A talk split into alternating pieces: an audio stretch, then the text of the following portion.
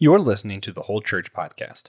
Our efforts to educate and unite the church are made possible thanks to our sponsors on Captivate and on Patreon. You can get bonus content of our show on either of those platforms or on Apple Podcasts with a private subscription to the Anazao Ministries Podcast Network. Ephesians 4:25 through 33 in the Christian Standard Bible read, "Therefore, putting away lying, speak the truth, each one to his neighbor, because we are members of one another. Be angry and do not sin. Don't let the sun go down on your anger, and don't give the devil an opportunity. Let the thief no longer steal. Instead, he is to do honest work with his own hands, so that he has something to share with anyone in need. No foul language should come from your mouth, but only what is good for building up someone in need, so that it gives grace to those who hear. And don't grieve God's Holy Spirit. You were sealed by him for the day of redemption. Let all bitterness, anger and wrath, shouting and slander be removed from you, along with all malice. And be kind and compassionate to one another, forgiving one another, just as God also forgave you in Christ." In the book of Ephesians, St. Paul is attempting to describe what it means to be the church. In this passage, he speaks of what our unity should look like in practice. Eric Nevins, of everything Paul mentions here, what do you think the church today in America could use the most work on? Is it a cop-out to say everything? Like, let's just start at the top, work our way all the way down. So I think, honestly, obviously everything this is just good character, right? Yeah. Which is an essential part of discipleship. So I would say it probably is. It's going to depend on the person. But in general, I think there's a few things, particularly politically, as we go into an election year, that we could apply some of this stuff to. I think that'd be a good thing for us. Yeah. Yeah. I mean, I'm looking at this thinking, I don't always think of the church as something that puts away anger and strife. And man, I wish we did. Yeah. If be angry, but do not sin, right? Like, what an interesting admonition. Mm-hmm. So anger is not the problem. It's sinning in our anger. And I think we're seeing that it's easier said than done, right? I think Jesus was angry at times and we can learn from him. Yeah. But just being kind of having righteous anger, being angry about the things that anger God, about how people are exploited, people who are, not able to care for themselves. If we are, that would be one maybe application that I would give you guys. Yeah, I am. Hearing your words and just thinking of one of the most unfortunate things of Bible translations is English's lack of different verb tenses. And what we miss a lot in the Bible, when it talks of drunkenness, when it talks of perversion, when it talks of anger or, joy, a lot of these things aren't these one-time things. It's not saying don't be angry, right? Like that's never a thing. It's not really about a one-time emotion of anger. Right. It's not about, in my opinion, it's not about, have you ever been drunk? Like, I feel like if we get to what these verb tenses, what these things are talking about. And I know that's kind of nerdy to talk about the type of dialect, whatever. But I think what we miss is it's more about the ongoing thing. It's one thing to be sad. It's another thing to live in depression. It's one thing to be mad. It's another thing to live in anger. And I think that's what the Bible really warns us about, is not to live in anger. Hey everybody, this is possibly your favorite church unity podcast. We're already having a lot of fun talking about Ephesians and church unity and being a little less structured than usual.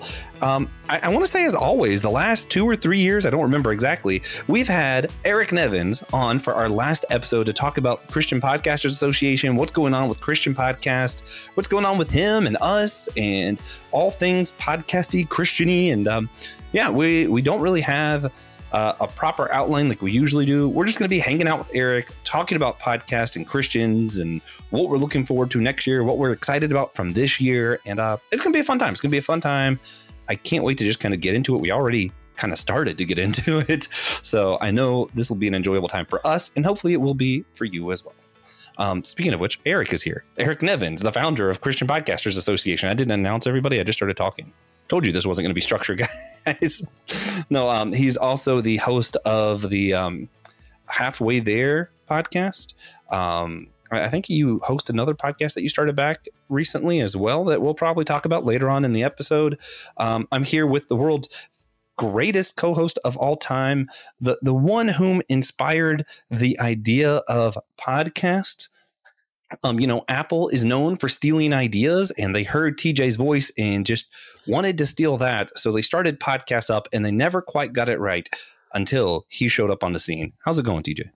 Oh, it's going. Thank you for asking. Yeah. Thank you. You know, funny story, actually. You ever played Jackbox before? Yeah. Party games on the... Yeah. So we were playing one last night. It's called Faking It. You all sit around and you vote on who's what and try to find out who didn't actually get the prompt. One of them is like Mad Lib, so you text the answers to your prompts. The prompt was the name of the last podcast you listened to. I wrote, I don't listen to podcasts. Yeah. Great. Yeah, that's accurate, though. He really doesn't. I think, actually, I feel like you listened to one ever, and it was about hockey. Yeah. I feel like I remember that being a fun fact about TJ. Two ever. Oh, what's the other one? Yeah. So if you like podcasts more than I do, you should consider checking out the Anazao Ministry Podcast Network. There are good shows on there. I have heard a few of them because I've been on a few of them. You can get a paid subscription for the network on Apple Podcasts. It's nice and convenient. You get a bunch of extra content super easily, which used to be a big problem because you had to go to like 6 different websites. But if you don't mind rating and reviewing our show on Podchaser, that would be extremely helpful. If it's more convenient, Apple Podcasts or Spotify also would work. Yeah. Yeah. Also, the Patreon is more convenient now because when you're on Spotify, at the top of the page, it says, exclusive episodes. So if you're a patron, you could just subscribe on Spotify and you never have to leave the app. It's fantastic. I love that they did that. I follow the Holy Post on Patreon, but I never listened to their episodes until all of a sudden Spotify did that. And I'm like, now I can actually listen to that thing I've been paying for. Really, yeah. I've just been paying to support them. But, you know, it's fun. What a world we live in. Yeah. Yeah. But one thing that is a big deal, Christian unity and my favorite practice of unity, the sacred act of silliness, where we ask a silly question. And TJ and I will answer it first because I just thought of it like 10 minutes ago, and it might be difficult for us too, but it'll give Eric time to think. Today's silly question: if you had to choose any one animal to play ping pong with the monkey, which animal would you choose and why? I'm actually going to go first. Because I don't trust TJ to not have the best answer, and I just want to feel good about myself for a minute. I'm going to go with the meerkat, assuming we're going to allow them to play on the table. If they're not allowed to be on the table, they're just going to lose. But if they're allowed to be on the table, you know, they're fast, they can grab things, and I think it'd be entertaining just to watch a meerkat try to play ping pong. Yeah, all right, TJ, that's not a bad answer. What's the better answer, though? Me. I'm the animal. No, you can't say humans. That's not right. You didn't say that.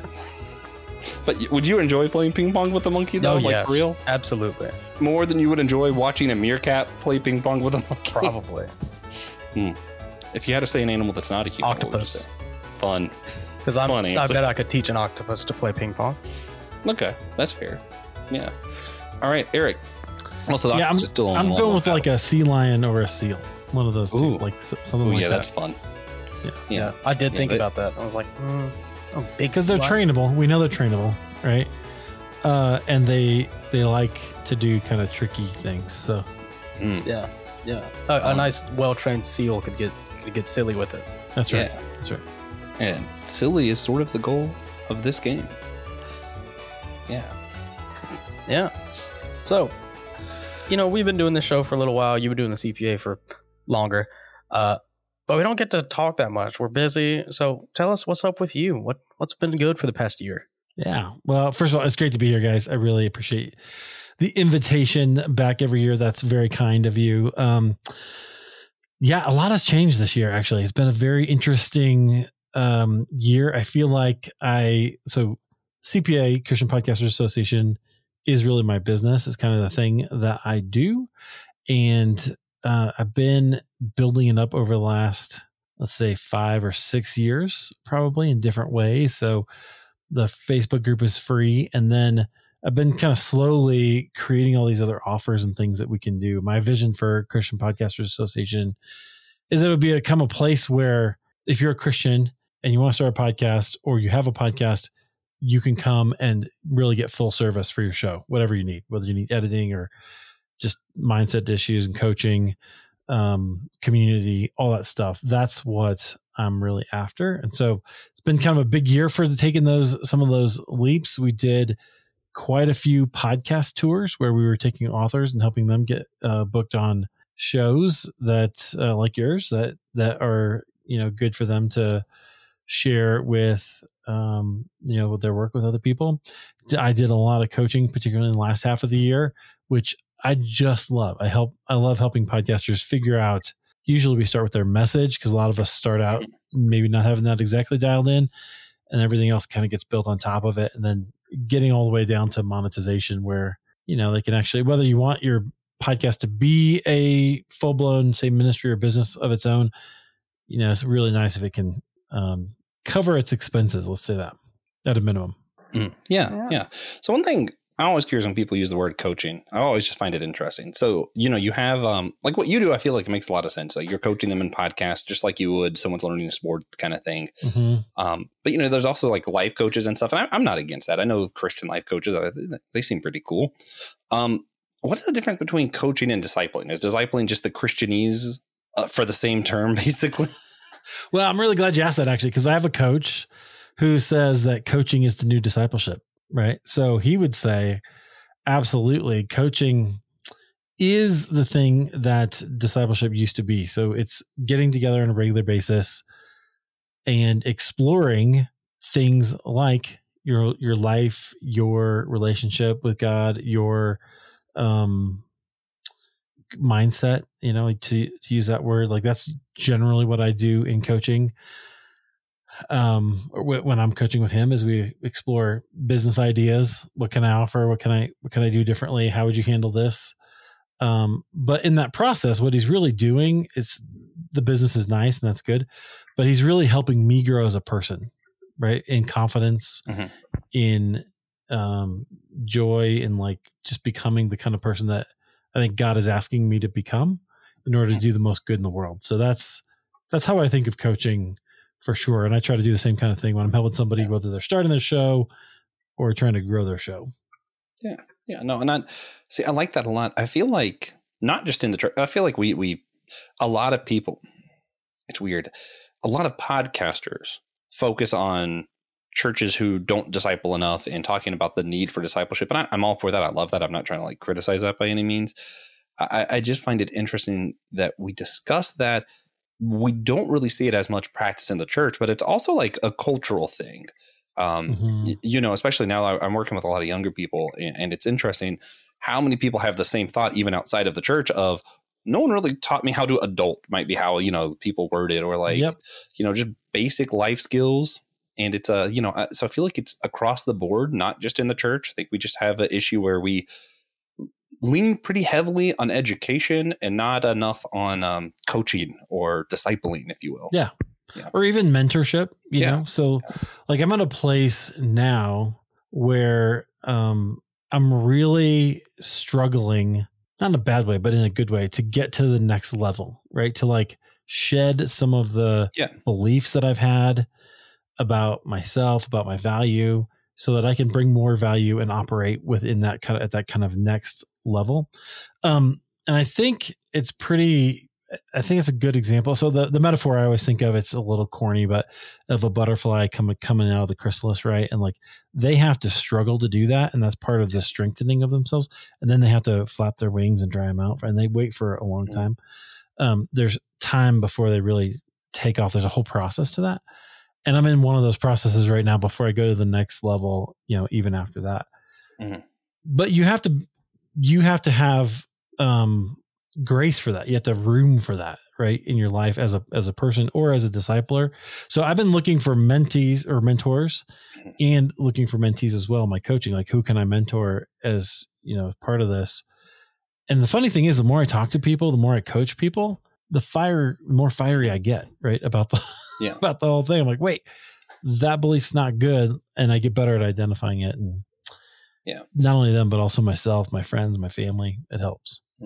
I'm a little personal and see what both of you think about this. Actually, it's something I'm just curious about. I've been struggling with this idea of mentors, mostly because I'm kind of in an in-between phase of going from some more really conservative traditional beliefs, and not really to progressive, probably a little bit more moderate beliefs kind of thing, and just struggling with what I believe and what I think, that kind of stuff. Mm-hmm. And the problem with finding a mentor, you know, because I always grew up with this mentality of I should have a mentor and then one person I'm mentoring. But it seems as though when you find someone who wants to mentor you, they want to say, this is what you should believe, even if they don't say that, you know, like they're going to try to guide you towards what they believe. And when you're kind of not sure if you want to believe that or not, it's kind of like, do I want that person as a mentor? So I've been going back to, I think it's Proverbs, where it says that there's blessings in a multitude of counselors. Sure. And I'm wondering if the whole idea of mentor is maybe a misconception of what the Bible meant. And maybe we should be looking for mentors. Is that kind of? Yep. Yeah, I think so. I would say I have several coaches at the moment in my life, people who are helping me with a certain aspect of this whole process that I described, you know? So yeah, totally. I think that's a good thing. Not everybody is going to be able to give you everything, right? Yeah. So I think the key is to look for people who are beyond you in a way, which interesting story. This is for whatever reason, quite on accident. My wife and I have always found ourselves in a group of people who are older than us, like by about 10 years for whatever, like every stage of our lives, whether it was partly because we were younger when I went to school and we were younger when we had kids. As people are getting older, when they have kids in their 30s, we were still in our 20s. And so we were that was part of it. But even now we're finding ourselves in groups of people who are, you know, in their 50s and we're in our late, let's just say mid 40s. Can we say mid 40s? 47 is still mid 40s. Yeah, 47 is mid 40s. We could say 42 right, I wouldn't question it. So that's how old we are. So we're finding ourselves in groups of people who are empty nesters and down the road. And we've got 6-7 years before we're empty nesters. But we're looking at it. Right. And they're becoming their friends, but they're also becoming mentors. So I think it's a great idea. I think it's good to have a whole number of people, and to be looking for things. And also, I would add, you don't know every mentor that you have, right? Yeah. Mm-hmm. So I'm reading a lot of people like Eugene Peterson and N.T. Wright, and I love Skagitani. I got to interview him recently. Yeah. He's cool. He mentioned the Holy Post. He, I kind of fanboyed on him. This is my second time having him on my show. And I was like, dude, we should add your book to the canon. Like, I don't know if I can get that passed, but I would totally do it as a letter to the church, or, you know, at least the Apocrypha, if I can't get it into the official canon. It'd be fine. Yeah, it makes sense. The way I see it, if 2 heads are better than 1, then like 15 heads have to be better than 2. Yeah. As long as you're not trying to make a decision, right? If you're trying to make a decision, getting that many people, then, you know, it's a lot of voices, but a lot of times that can be true. I'm going to be a little weird. I'm going to ask TJ a question. Since we grew up in the same church, did I misunderstand, or was that sort of the model that was taught us, that you have a mentor other than a mentee? I feel like I was never like taught a model. I just learned from everyone. Maybe I just made that up. No, I think that's a classic thing, right? So the whole thing, everybody should have a Timothy, everybody should have a Paul, everybody should have a Barnabas, right? Have you heard that? That's like that has been preached. That's sort of what I thought, but in American, I don't know where I picked up from. Decades. Oh, I believe it. I was just sitting there absorbing information, though. And it's okay, but I think also having the idea of having a plethora of people that you can go to, you should have people who challenge you too. Yeah. Right? People who are outside of your box. There'll be people that you like, but then you want to read or connect with and listen to people who maybe see the world a little bit differently. That's good for you. Yeah. I know soon we're going to be talking about like some of our favorite moments in podcasting throughout the year and stuff, but I'm going to go ahead and lift one up. This week I was recording with Christian Ashley and Brandon Knight. They both have different shows on our network. Christian does the Let Nothing Move You. Brandon does My Seminary Life. And I know you know Brandon. I don't know if you know Christian or not. Oh, yeah. You should get to know Christian's cool. But I think y'all get along. But it was interesting because we were talking on systematic ecology. So we're doing like geek stuff, and it's the end of our year of cosmologies. And our last one we were discussed is like Greek myths, Norse myths, Hebrew myth, you know, because myth doesn't mean false. So the Bible story is still a myth. Okay, anyway. Sure. And Mesopotamian myths. And like, it was interesting because there was a moment where Brandon pointed something out in my own statements where I was like, yeah, of course, everyone has a flood narrative. It floods everywhere. And then somewhere else, I forget what it was exactly I said, but he said, okay, but isn't it true that all these other things exist everywhere? So of course they'd have those narratives. And I was like, oh man, yeah, that was inconsistent of me. So I had to like pause and rethink. And then 5 minutes later, I was talking about Genesis 1 and 2 and why I think they're two separate stories. And I brought up a point he hadn't thought of. And he said, wait a minute. So I just made you have to reconsider things. I'm going to have to go reconsider. And I was like, this is what I live for. This moment where we're like iron sharpens iron, making each other think and challenge one another. It was great. Man, I love that. That's great. Yeah, it was fun. Yeah. Yeah. I love it when people contradict themselves and don't realize it. It's like, you just said that's not how that works. Yeah. Out loud. Yeah. To me, that was the worst mistake you could have made if you were trying to make that point. Yeah. But yeah. It happens. And you just don't even realize when you do it sometimes. And you're like, oh, yeah. I think the key is to having the humility when someone points it out to not justify yourself, but instead go, maybe I am wrong. Yeah. Right. I try to do that. And not every situation is going to be analogous. So you might think one thing in one situation and something else and something different in another situation, and the context will adjust, why you think certain things. That's certainly true in hermeneutics. So, oh yeah, it's okay. Yeah. So we're going to fill the audience in on what you've been up to for the past year. Me? Who? No, I'm just Josh. Me? Yeah. So we're all doing this. I think this is true of Eric too. I think he also started a network this year. I did. Yeah. I did. Yeah. But we started the Anazao Ministries Podcast Network because we already had a couple podcasts. I was getting ready to start another one. And I'll be honest, it was friends of mine doing some other podcasts that I noticed were struggling in some ways. And I was like, how can I get my audience to lift them up and kind of help build their momentum? And not thinking full of myself as, oh, we're great, so we can help them. It was more of a, I'm seeing these numbers going, man.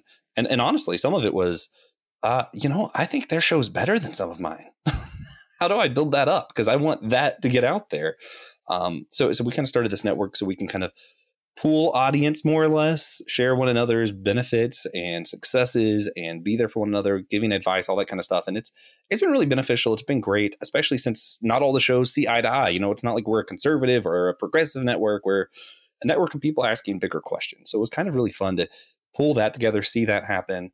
We hosted a podcast at two different Comic Cons this year with Systematic Ecology. So that's part of the Anazao Ministries Podcast Network. So for me, that was something really fun. I was like, I've never even been to a Comic-Con. And the first one I went to, I'm doing a live podcast at. And I'm like, this is awesome. Very cool. That's really neat. One of my favorite authors used my mic, and that's how I lost my mic. They took it with them? No, I just was so excited that I think I just wasn't thinking straight, and I left it there. They used the mic.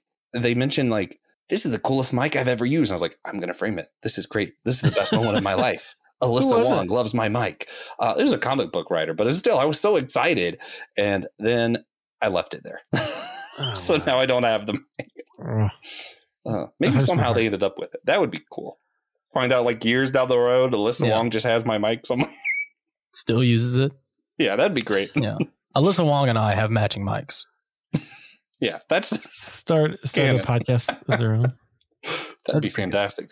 Let's see what else we got clearance to have our own book fair, so that's going to be something next year. But having that conversation this year and starting to set it up, that's kind of cool. And we were represented at Theology Beer Camp with Trip Fuller. I wasn't there, but we were represented, so that was cool. I was there. Yeah, TJ was the one represented. Cool. I worked. Yeah. But since I mentioned network, do you want to tell us about you starting your network or anything before we get to what TJ did this year?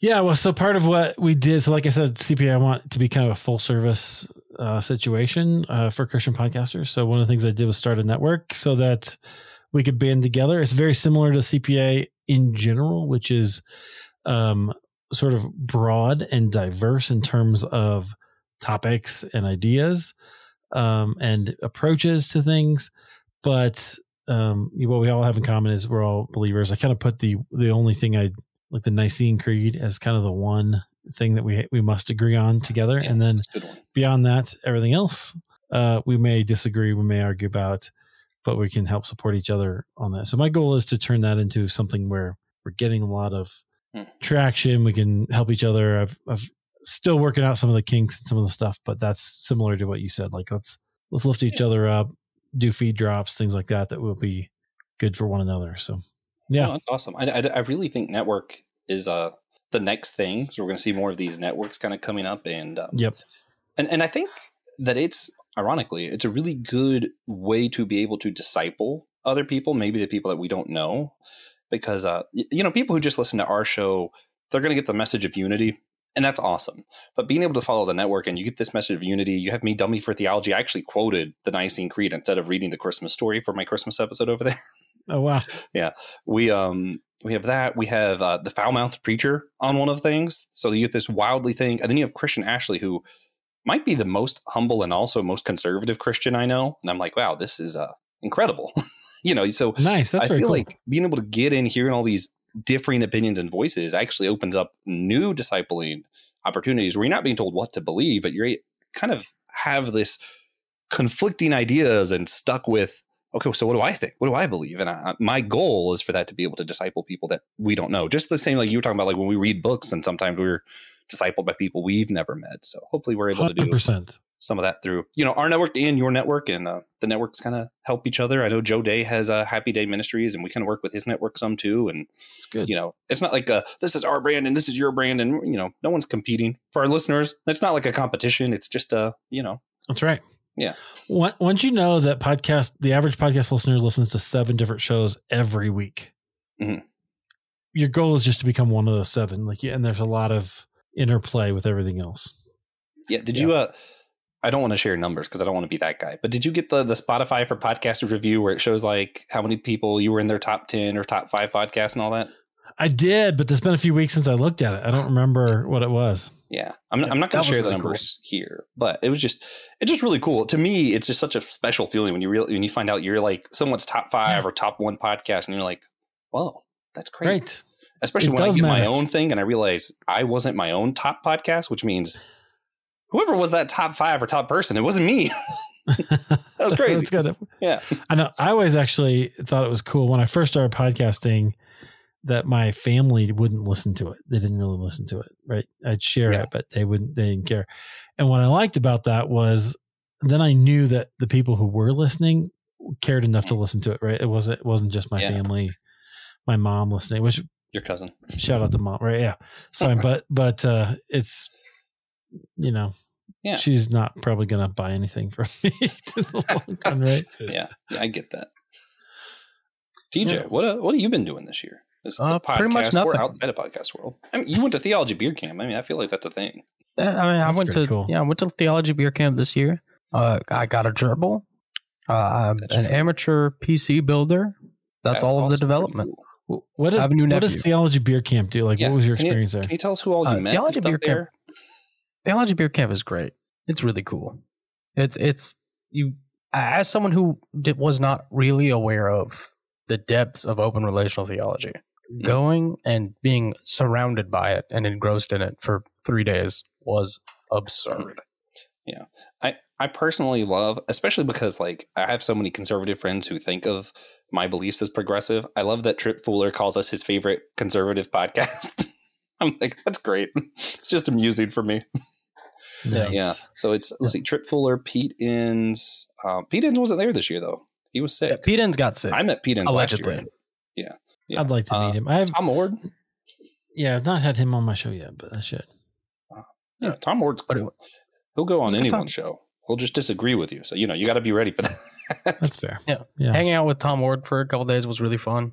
Hanging out with Trip Fuller is really fun. It's a really fun event and extremely informative. Yeah. And hopefully inspired TJ to become a Tolkien scholar. That was my favorite takeaway. Yeah. Yeah. Because there was a few Tolkien. Yeah. I guess that's like a side effect. Yeah. That's my favorite side effect. Interesting. Okay. Well, I have never heard of this, so I'll have to check that out for next year. So it looks like Pete Enns was supposed to be there. He was. Yeah. He said he got sick. He just, we didn't believe him. That's why he hasn't been on he was supposed to be on our show this December, but I think he got backed up with his sickness and other stuff that he missed. And actually, turns out for our benefit, this is how I'm going to turn this to things we're looking forward to. We're going to do two different series for Whole Church next year. The first one, Pete Enns is going to be on the first episode of. It's a Controversial Unity, and we're going to be talking about hot topics in the church and how we can have unity and disagree on some of those. So he's going to be on first to talk about how we disagree about biblical inerrancy and how it's possible to still have unity with that. And if you don't know, he's actually worked on a book with, why can't I think of his name? Not Russell Moore. Who's the guy at Southern Baptist in the college? I thought it was Russell Moore. Man, I listen to him like Al Mohler or somebody. Yeah, Al Mohler. Al Mohler. Him and Al Mohler are on part of the same book. And it's like 5 different views of inerrancy.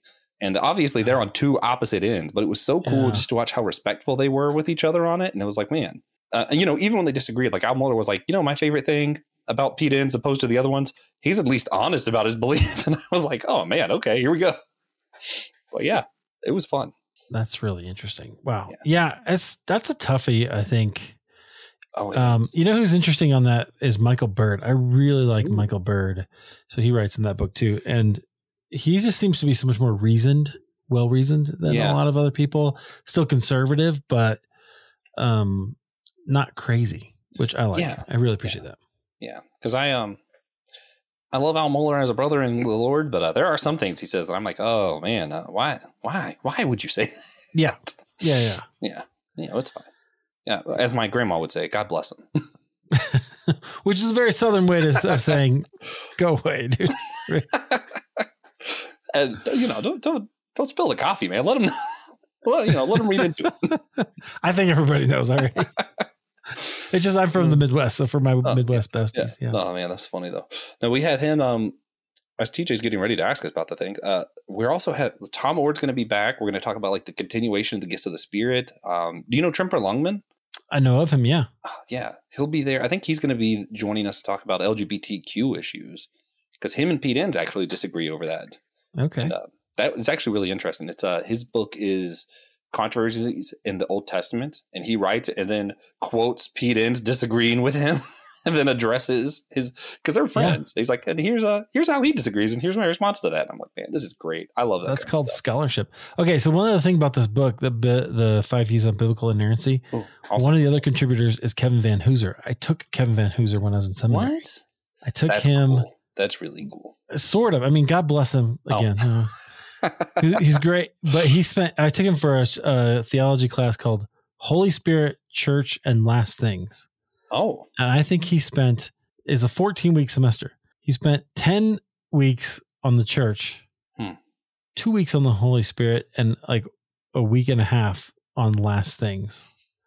And I was like, maybe not justice to. Yeah, false advocate. I understand why he may have done that now, but I felt like I would have liked a little bit more instruction on how I should be thoughtful about eschatology. Thank you. Yeah. We will be doing eschatology as part of that series too. I can't remember who exactly is on that episode. I know it's some of our familiar friends to both of us, like Andrew Fouts, Joe Day, I think one of them, something like that. Maybe Brandon Knight. Hopefully Brandon Knight. I love Brandon. Brandon, you're invited to every episode from here on out. He's a great dude. I love what he does with the show. Anyway, I saw that and I was like, oh, that's interesting. So I may have to pick up that book. And, it's a great book. It's so interesting. Or maybe there's like a video series. Maybe I'll just get the video series. Honestly, the audiobook is pretty great too, especially because Al Mohler and Pete Enns both have their own podcast. So they actually have real mics. So the quality is pretty great. And what they do is each one gives, here is their statement of what they believe about inerrancy. And then each one does a response to that. And then they're allowed to respond to the response. Yeah. So it's like 5 different sections. And each section has like 3 parts to, each person. Yeah. Yeah. It's pretty cool. That's interesting. I like that because I know I've got a bunch of those kinds of books. Yeah. It's like the whole series as well, but I'm kind of interested in that because I've long ago, a few years ago, I realized I didn't quite believe in inerrancy the way I was given it. Yeah. For most of my life. And it's not that I don't believe in scripture or authority. There was something about that I just went, wait, my biblical studies training doesn't allow me to believe that anymore. And in addition to people who abuse that authority, right? They use scriptural authority as their own, which makes me absolutely crazy. I just kind of was like, I don't think I can buy that anymore. I think we got to come up with a different way. So I'd be interested in reading that to see what the kind of middle road is. Earlier, you mentioned authors that kind of disciple us through their books. Tremper Longman kind of redeemed the idea of inerrancy for me, because he words it as he doesn't think inerrancy is in everything is literally true as is, but rather everything that was intended to be said is true. Yeah. I like that. Yeah. So I would definitely be able to go along with that. I think it's certainly like the Bible is able to do everything God intended for it to do for us, right? Which is to show us how to live life with him. So, which rules out maybe scientific inquiry. Maybe it's not even a history book. Yeah, maybe. I don't know. Right. Well, oh man. Okay. So if you want to move on, feel free. But I had a conversation with one of my dad's friends who spent a lot of time kind of studying theology. It would be a very dispensational theology. And when I said to him, look, we can't take everything, like we have to look for what things are intended to be. So you mentioned Genesis before, the creation accounts. They're intended to do something, not to tell us exactly, precisely scientifically how the earth came about or how old it is. Like that's not what it's there to do at all. Mm-hmm. So why do we impose that on it? And he could not see that point and thought I was calling God a liar, which ended the conversation fairly abruptly. Yeah. No, I always find this is my last note. I always find it interesting how people have taken all the genealogies and go, here, we could fill in the holes of this genealogy with this genealogy. I'm like, wait, Why wouldn't you assume they all have the same holes then? Like, how do you know if you know that they all skipped some stuff? Yeah. What makes you think that they didn't all skip the same thing a few times or a lot of times? It's not there for that purpose. Yeah. Right. That's not why those things are there. So thus don't make it do more work than it's able to do. Agreed. Anyway, but also I love my brothers who don't agree. They're entitled to be wrong. It's okay. Yeah, exactly. Sorry. So what's? I don't think I'm helping unity today. It's fine. So what's ahead for the CPA? What's next to you? Yeah. Okay. After I just discredited myself to all the Christians by talking about what I think about inerrancy. In 2024 for Christian Podcasters Association, I am eager to take some of these pieces that I've figured out that I've been kind of started. I jokingly say I accidentally started 4 different businesses in, kind of, because some of the things that I do, people do as their entire business. And I'm looking forward to all of that kind of coalescing around one theme and kind of being a core solid offering. Now there'll be different people who take advantage of different things that we offer.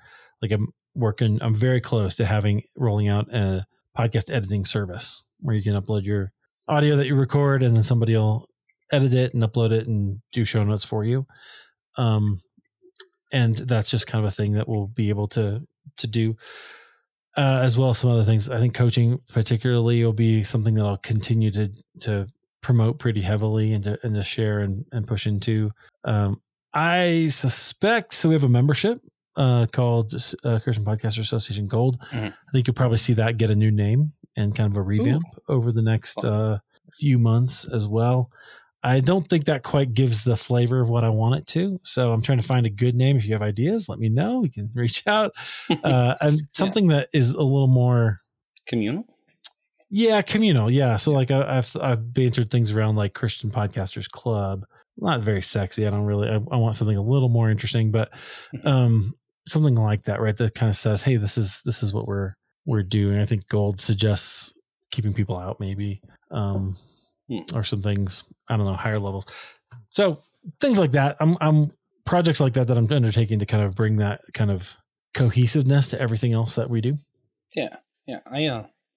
I think that people just don't know how much fun it is for us creative types. Rebranding is just a joy. Like I think people think it's work, but honestly, it's great. I love when I'm like, oh man, I think it's time to make a new logo.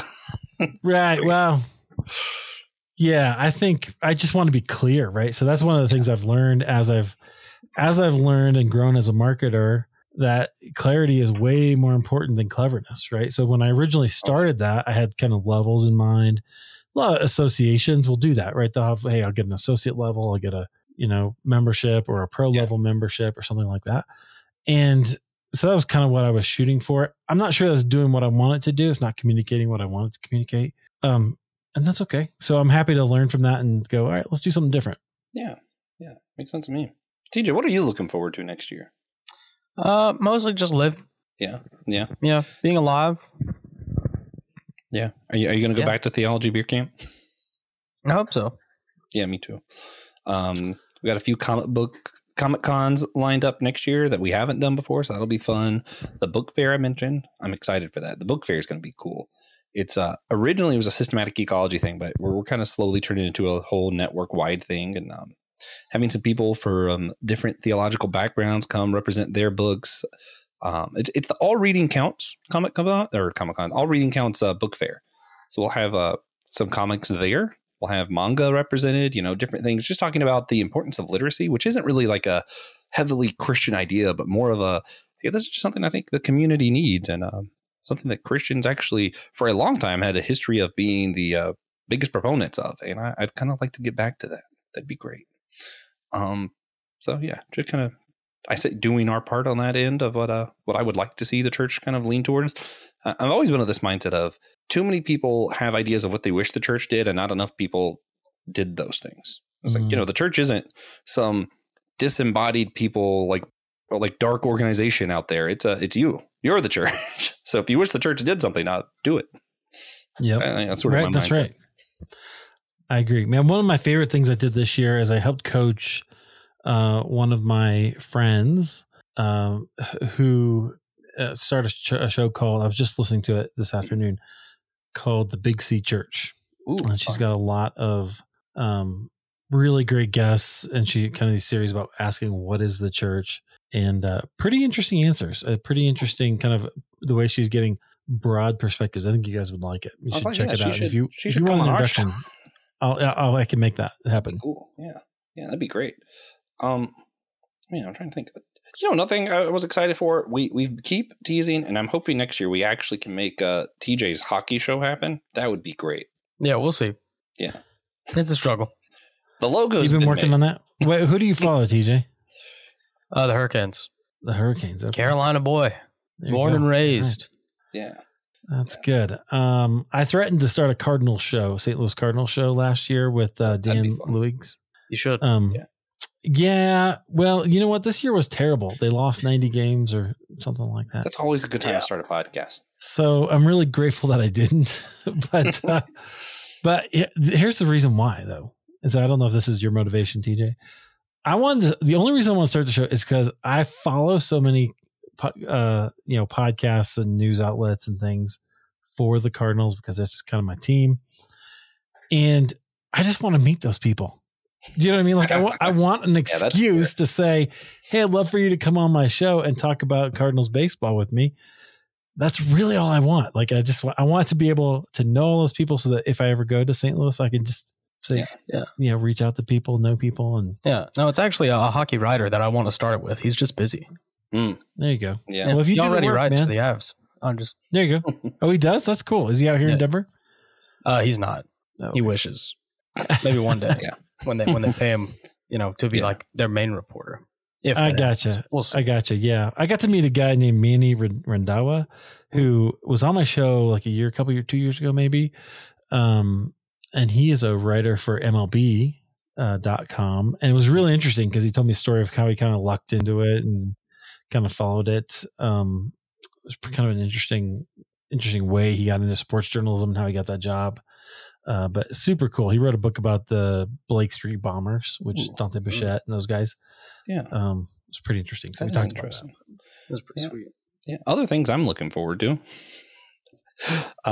I mentioned we're doing one series with this show next year. We're also going to be doing later in the year, we're going to do behind the scenes of the church. So talking about like what it actually looks like when someone becomes a pastor or a priest, or what happens with tithing, like all the stuff that people don't see, or like how lights and the songs and the atmosphere, everything is like put together at your church service. So just interesting. That's good. It's good. I'm trying to think what else. I know this is like cheating because I'm like just talking about our other shows, but I'm also really excited for Systematic Ecology. We do like an annual theme each year, and I don't know about you guys. For me, I always near the end of a season or something like that, I'm always like just excited for the next thing. It's like I'm ready to move on. And starting like last month, I started like, our theme for Systematic Ecology this year was cosmologies. I mentioned that earlier.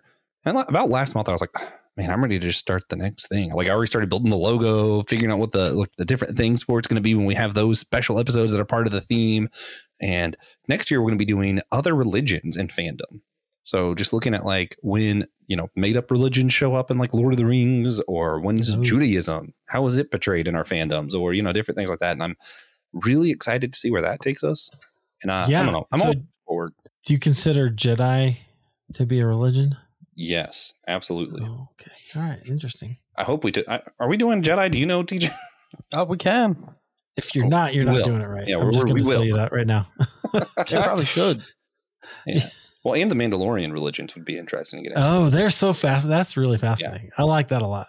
Yeah. And then they clash, so they have religious wars. And also, we're definitely doing the Dead Space stuff, but that's... I don't even know. That's a little less mainstream, but man, I'm excited. It's a video game that's basically a cult created space zombies.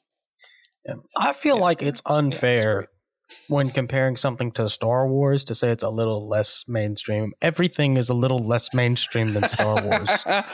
I mean, yeah, that's pretty accurate. Good point. Yeah. I see that point. Yeah. Oh man. So We kind of mentioned already what we're looking forward to next year. I want to go ahead and just jump ahead. And what about other shows? You know, we've talked a lot about our shows and your shows. And I did tease earlier, so I want to get to, you started back your other show. I think it was just Christian Podcast or not Christian Podcast. What is it? I always forget that. Is it Christian Podcaster? It's called The Christian Podcaster. Yeah, it is. So, okay. Yep. Okay. So I restarted that show earlier in the year.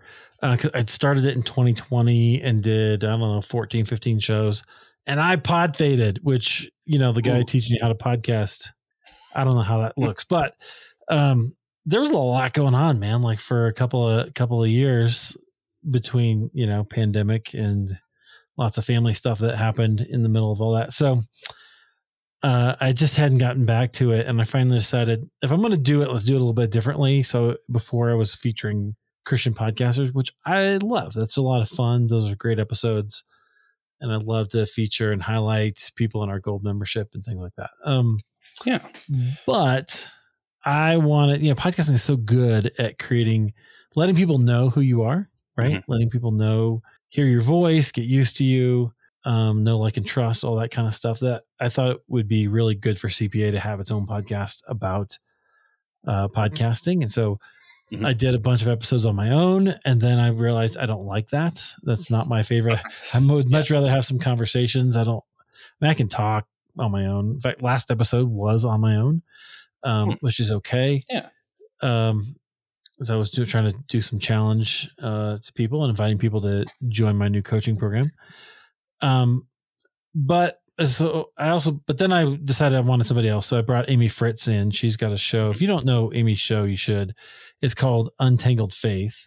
Ooh, and kind of just fun. Untangling some of your faith from, you know, leaders who abuse it, essentially, I think would be a good way to put it. And she does very well. She gets a lot of downloads. Yeah. And so she's helping me out with our membership as well, which is really great. So that's kind of a thing that we did this year, brought in some people to help out. Amy was one of them. And so she kind of helps me host that show. And we have conversations back and forth, which is helpful because she's always staying up more on kind of the cutting edge of podcasting than even I do at this point. So it's great. Yeah. Yeah. So, which does get to the last thing I want to mention before we, you know, get to the stuff we always do at the end of our show.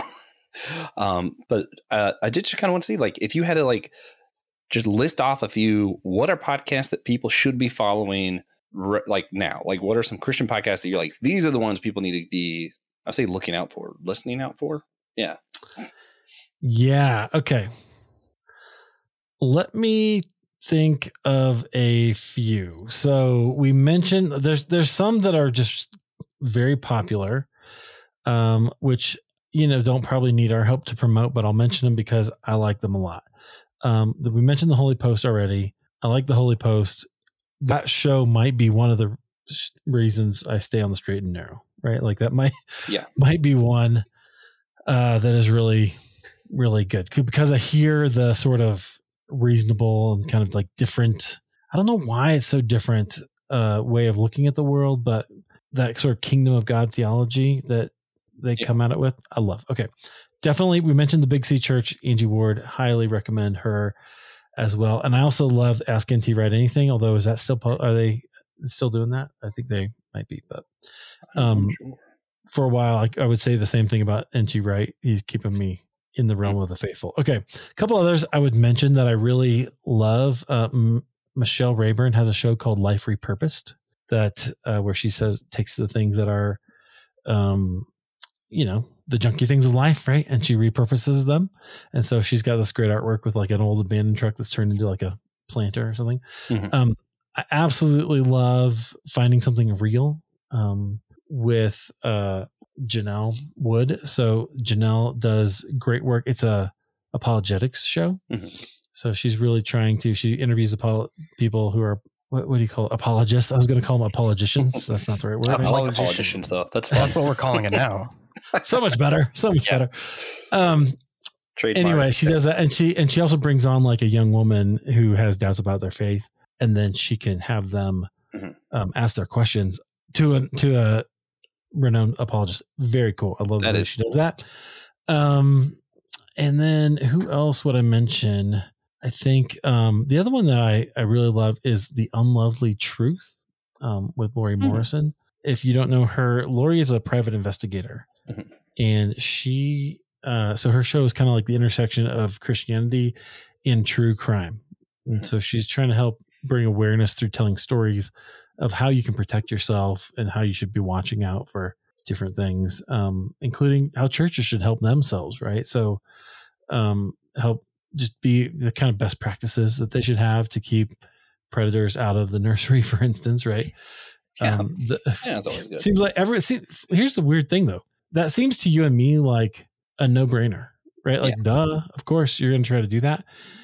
And yet people come up with all kinds of excuses to overlook the obvious. And so she tells some of those stories and gives a lot of tips about that. So I love what she does. I could go on and on. You always feel like you're leaving somebody out.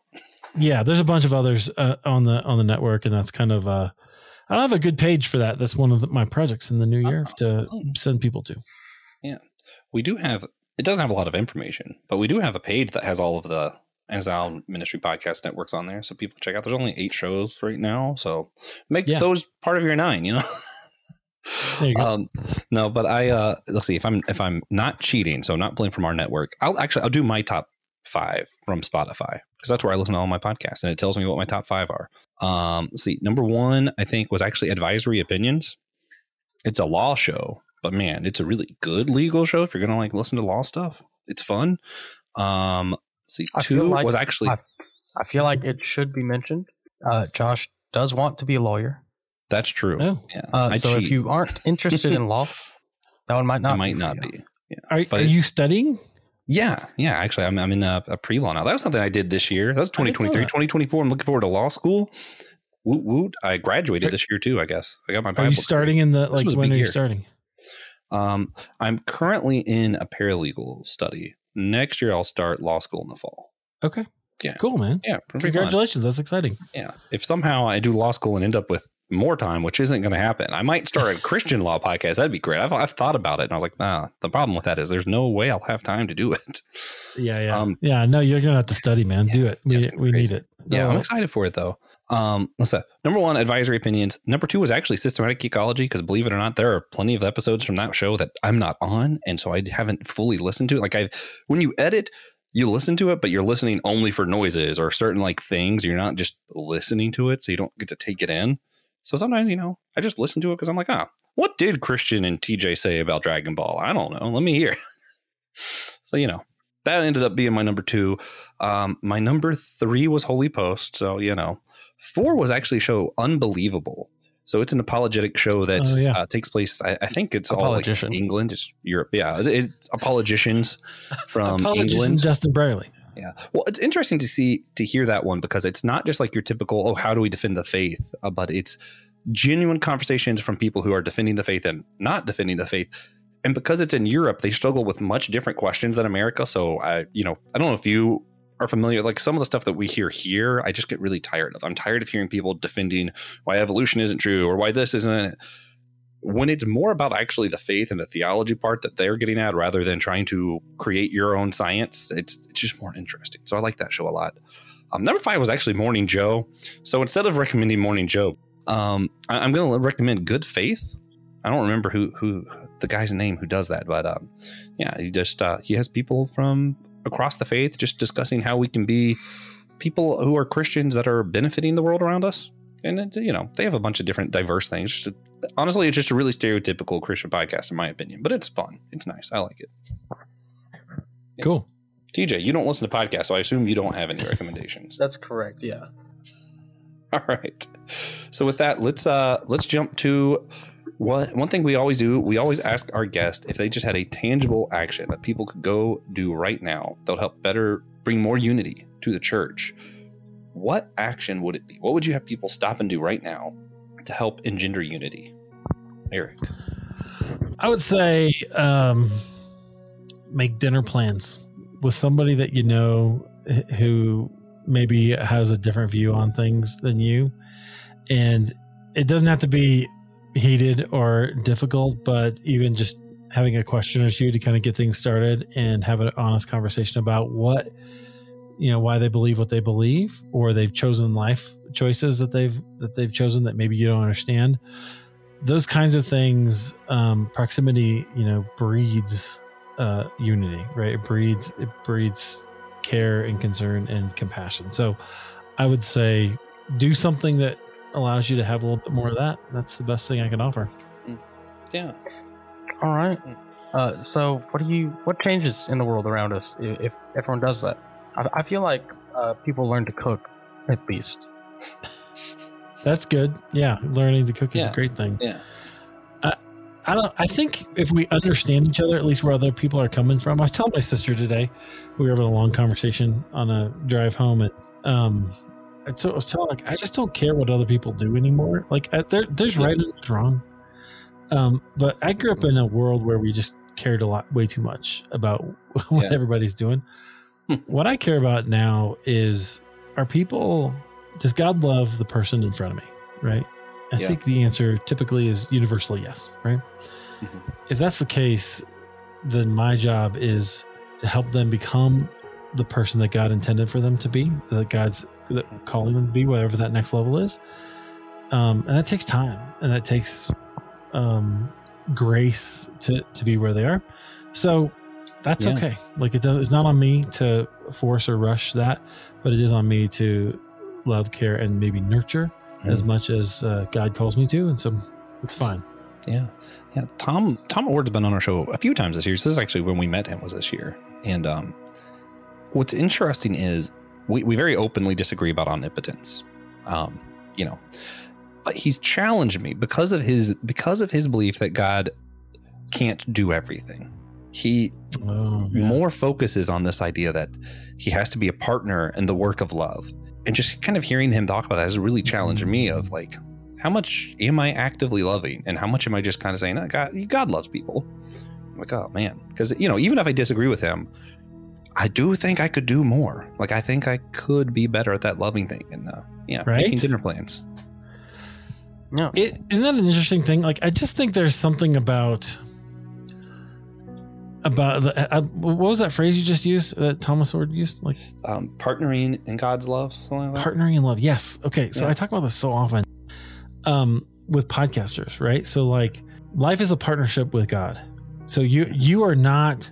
It is not always just up to him. And I grew up in a world where that was kind of the case. Well, I'll pray about it, or I'll see what God wants me to do, or whatever.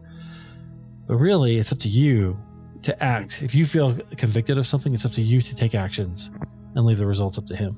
Right. This is the way in Philippians 2, right? Mm-hmm. Work out your salvation with fear and trembling. That's on you.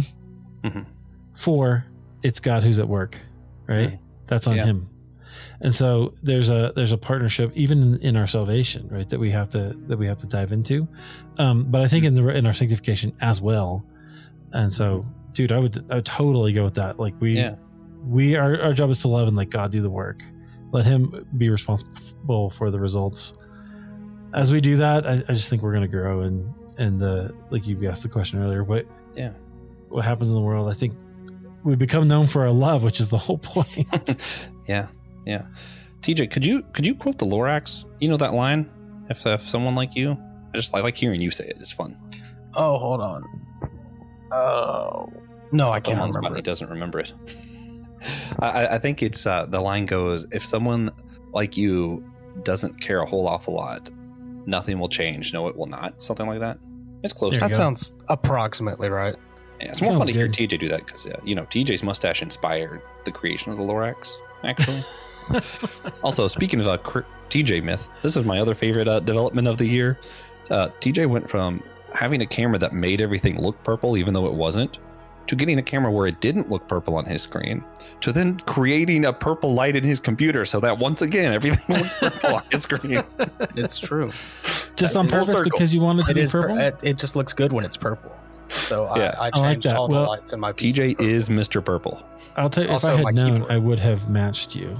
Ooh. Oh, thank you. Man, I feel so uncool right now. Can you not? I thought that was a Philips Hue light. My goal for next year is to have purple lights in here. So this is one of the things I've been trying to do. Like, so I just put these up. I've had kind of lights back there, but I just put these up to kind of create that kind of background. That's awesome. I want to do. So I could have sworn there was a Philips Hue light in that room, Josh. Oh, there was, but it broke. That is unfortunate. Yeah. You know what I'm saying? Like, you definitely can. Break the hub for it broke, and I don't feel like replacing it. Yeah. Next time. Next year on the Whole Church Podcast. Purple is the color of beauty. Here we go. If I come back next year and you don't have a purple light, I'm not even coming. I really think I should do it. Checking out. It's just part of our theme. Next year's theme is purple. Also, I expect you to license Purple Rain. Just saying. We should. Okay, if we have a really good year. Please join our Patreon ad. We're going to need a lot of support or a cover. So, yeah. Okay. If we have a great year. I don't think the Prince of State just gives out that license. So before we wrap up, we like to take a moment to ask everyone to share a moment they saw God in recently, whether it's a blessing, a challenge, a moment of worship, occurs, anything like that. And I always make Joshua go first because I feel like he's usually the most prepared. This I'm going to be that annoying guy who talks about his wife now. As long as you don't call her like smoking hot, we're fine. I don't have to say it. People know. No, I this week I've got all the presents for my family for the most part. And I was, going through everything that I got and, we went through Amazon. She's like, wait a minute, you didn't get your mom enough stuff. And she was just picking out stuff for my mom. And it's one of those where like, I guess we're young married enough, like we haven't been married like a huge amount of time yet that it's like, oh wow, this is, this is my family caring about my family. And it was just, that was a special moment for me. I think couple that with yesterday, we went to dinner with her boss and her coworkers, and just hearing her boss talk about how great she is and her professionalism at work. And I'm just like, oh man, I am so blessed to be with such an incredible woman. And I'm just, I'm feeling blessed. Yeah, that's mine. Sounds sorry like to be that she's guy. She's an incredible actor. I think she's great. I will go next, just out of courtesy. Yeah. I was able to get a few days off of work to just sit in my own house and live without work. Were you off Thursday? No, it was the past 4 days. Oh, well, we could have went and watched Godzilla Minus One. I was busy. Oh, okay. He was doing nothing, man. He was living in his house. That's fair. Yeah. Well, me and Christian are going to watch Godzilla Minus One Thursday. That's pretty sweet. Yeah. You should get off work. What time? Probably later in the evening. No, I can't do it. But yeah, I'm just blessed to not only get the opportunity, but to, for everyone else who I was able to see, to have the opportunity for that to happen. And it is great. That is great. God is in the little things. So Eric, do you have a God moment for us this week? You only get one a year. You better make it count. I know, right? I feel like I've probably had several. I'll tell you a story. So there was a moment that I had. One thing I've done since COVID is to just embrace things that I enjoy more. And one of those things is concerts. I love concerts. Now, I'm significantly older than you guys, so the concerts that I go to are people who were popular back in my day. But I probably still like them though. Yeah, you probably do. So one that I went to that was just amazing for me was Bryan Adams. I went to go see him. Like, I literally drove back from Iowa back to my home in Colorado. Was here for like 3 hours, and I drove back downtown Denver and went to the show. And it was fantastic. It was exactly what I needed. Mm. And in the middle of this, we've had some real church struggles over the last couple of years. I'll just tell you that. In the middle of this concert, I'm like, got my hands up, I'm waving. I'm like, I was by myself. I'm just rocking it out, having a great time, enjoying the music. And this little voice in the back of my head goes, "You shouldn't be worshiping that guy." Right. Mm. And I was like, what is that? What was that? And so then I kind of prayerfully was asking, like, what is that? What's going on? And I kind of shoved it aside, enjoyed the rest of the show. And then getting out of there was kind of busy. And so it took me a little bit. I was in the parking lot sitting, waiting to get out. And I was kind of prayerfully having a conversation with the Lord about, like, what is that? And the verse that came to mind was in 1 Timothy 4 about those who like have nothing to do with godless wives' tales, right? Something like that. Yeah. Something godless myths and old wives' tales, I think, is how he says it. Mm-hmm. And so then I started reading that whole passage, and I realized the people who used to tell me things like that, were really just hung up on, godless myths and old wives' tales. He goes on to say there's a passage about eating meat to sacrifice to idols, right? Yeah. And he says, look, God's given us everything, and it should all be received with thanksgiving. Mm-hmm. And so I just adopted that attitude, and I felt like the Lord really showed me that, hey, this is something that gives you joy, and you're not worshiping these guys. You're enjoying what I've created and given to these people as gifts, right? That was a really significant moment for me this year to remember that the Lord gives good gifts, and I can enjoy them without any kind of shame or judgment that maybe I'd had in the past, and it was a good thing. Yeah. That's actually all right. Something that's brought up a lot on our other show, Systematic Ecology. Because, we talk about, like, there is this level of, is it consuming me, or is it something that gives me joy?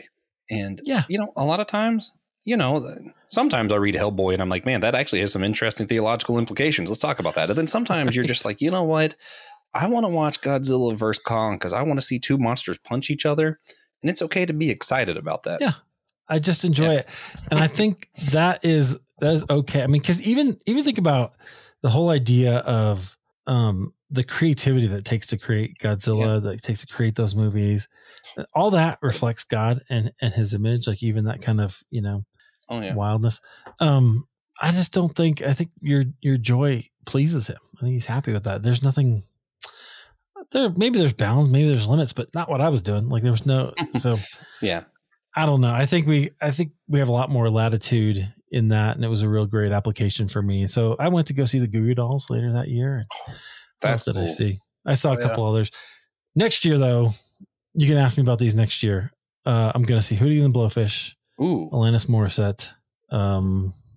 Def Leppard's coming back to Coors Field. Def Leppard and Journey. I'm going to go see them. Sure. Told you I was old. And then who's the other one? Sammy Hagar. With Joe Satriani on guitar. Sign me up, man. I can't wait. So I'm going to go. I'm going to have a good time. It's actually pretty awesome. What a lineup for a year. Great.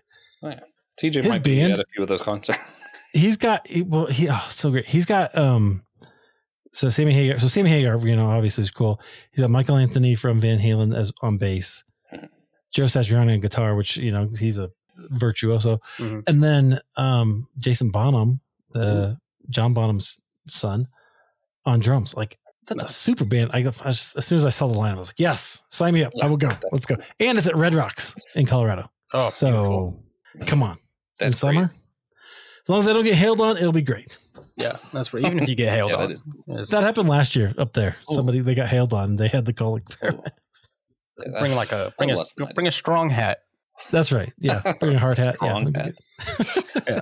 Hard hats are anyway, there you go. Bring a nice thick hat. Well, that was my veering from you know, so a God moment to like, now look what I'm going to do. Hey, that's all. That all sounds good to me. You only had one. You had to make it count. Yeah, that's true. And you set up next year's God moment. We're already anticipating. Yeah. I'm waiting to hear how Alanis Morissette was. Right? I'm so excited about it. The first time I heard You Ought to Know, I will not forget it. I was at Pizza Hut in Altoona. Oh, yeah. Iowa. It was amazing.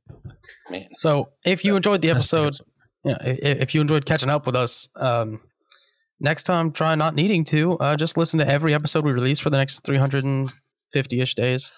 But if you just like this episode, consider sharing with a friend, share with an enemy, share with your cousins. Yeah, preferably cousins. We like them. We'd love to be your cousin's favorite podcast. Super fun fact. And come hang out with us in our Discord server. The link's in the show notes. Come bother us. Fastest person to get Josh to mute them wins $1. I just need proof. I just love how we have like all these different things to plug. And just so you know, TJ just plugs Discord because I think he just desperately wants people to get on there to bug me. Like, it's like the one thing that people haven't done yet. That's our goal 2024, to get you guys actually on Discord. Also, while you're there, check out the Anazao Ministry Podcast Network. The link, show notes down below, you know, that stuff. You can see all the 8 shows. Make them 8 of your 9. The other one has to be Halfway There by Eric Nevins. You're legally obligated. I don't know if you know that. I want to also lobby that you put on a T-shirt your cousin's favorite podcast. Whole church podcast. Your cousin's favorite show. Yeah, that's a good one. We should do that. Yeah, we're not paying you for that idea. So we hope you enjoyed it. You can have it. After taking a couple weeks off the new year, we will have Jared Bias on to discuss his book, Love Matters More: How Fighting to Be Right Keeps Us from Loving Like Jesus. After that, we'll be interviewing Brianna and Matthew Penfold about millennials' perspectives on ministry today. Also, side note, I thought that was Brianna and Matthew like that we know and have known for a long time. That's really funny. Following that, we will be starting a mini-series called Controversial Unity, discussing how we can have unity whilst disagreeing about hot topic items like LGBTQ issues, speaking in tongues, biblical inerrancy, and more, with exciting return guests, including Pete Enns, Tom Ward, Trip Fuller, Tremper Longman III, and then finally, at the end of Season 1, Francis Chan will be joining us. Yeah, he doesn't know that, though. So he doesn't know that. We can't wait. And of course, you guys are still working on him? Yeah. Well, working is a strong word. Well, I was going to say, what have you done? All right, as the podcast coaching is going to come out, and you're already playing really music, so I'll much effort into it. Go ahead. We're hoping our guests, our listeners will reach out. So somebody, listeners, get with Eric Nevins so that Eric can coach you to get Francis Chan on our show. Yeah, that's the goal. And it's going to be a group effort. Yeah. Thank you for listening.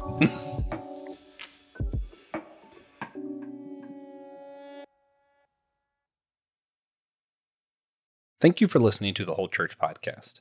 Again, you could always sponsor our show at patreon.com/thewholechurchpodcast or on captivate.fm or on Apple Podcasts.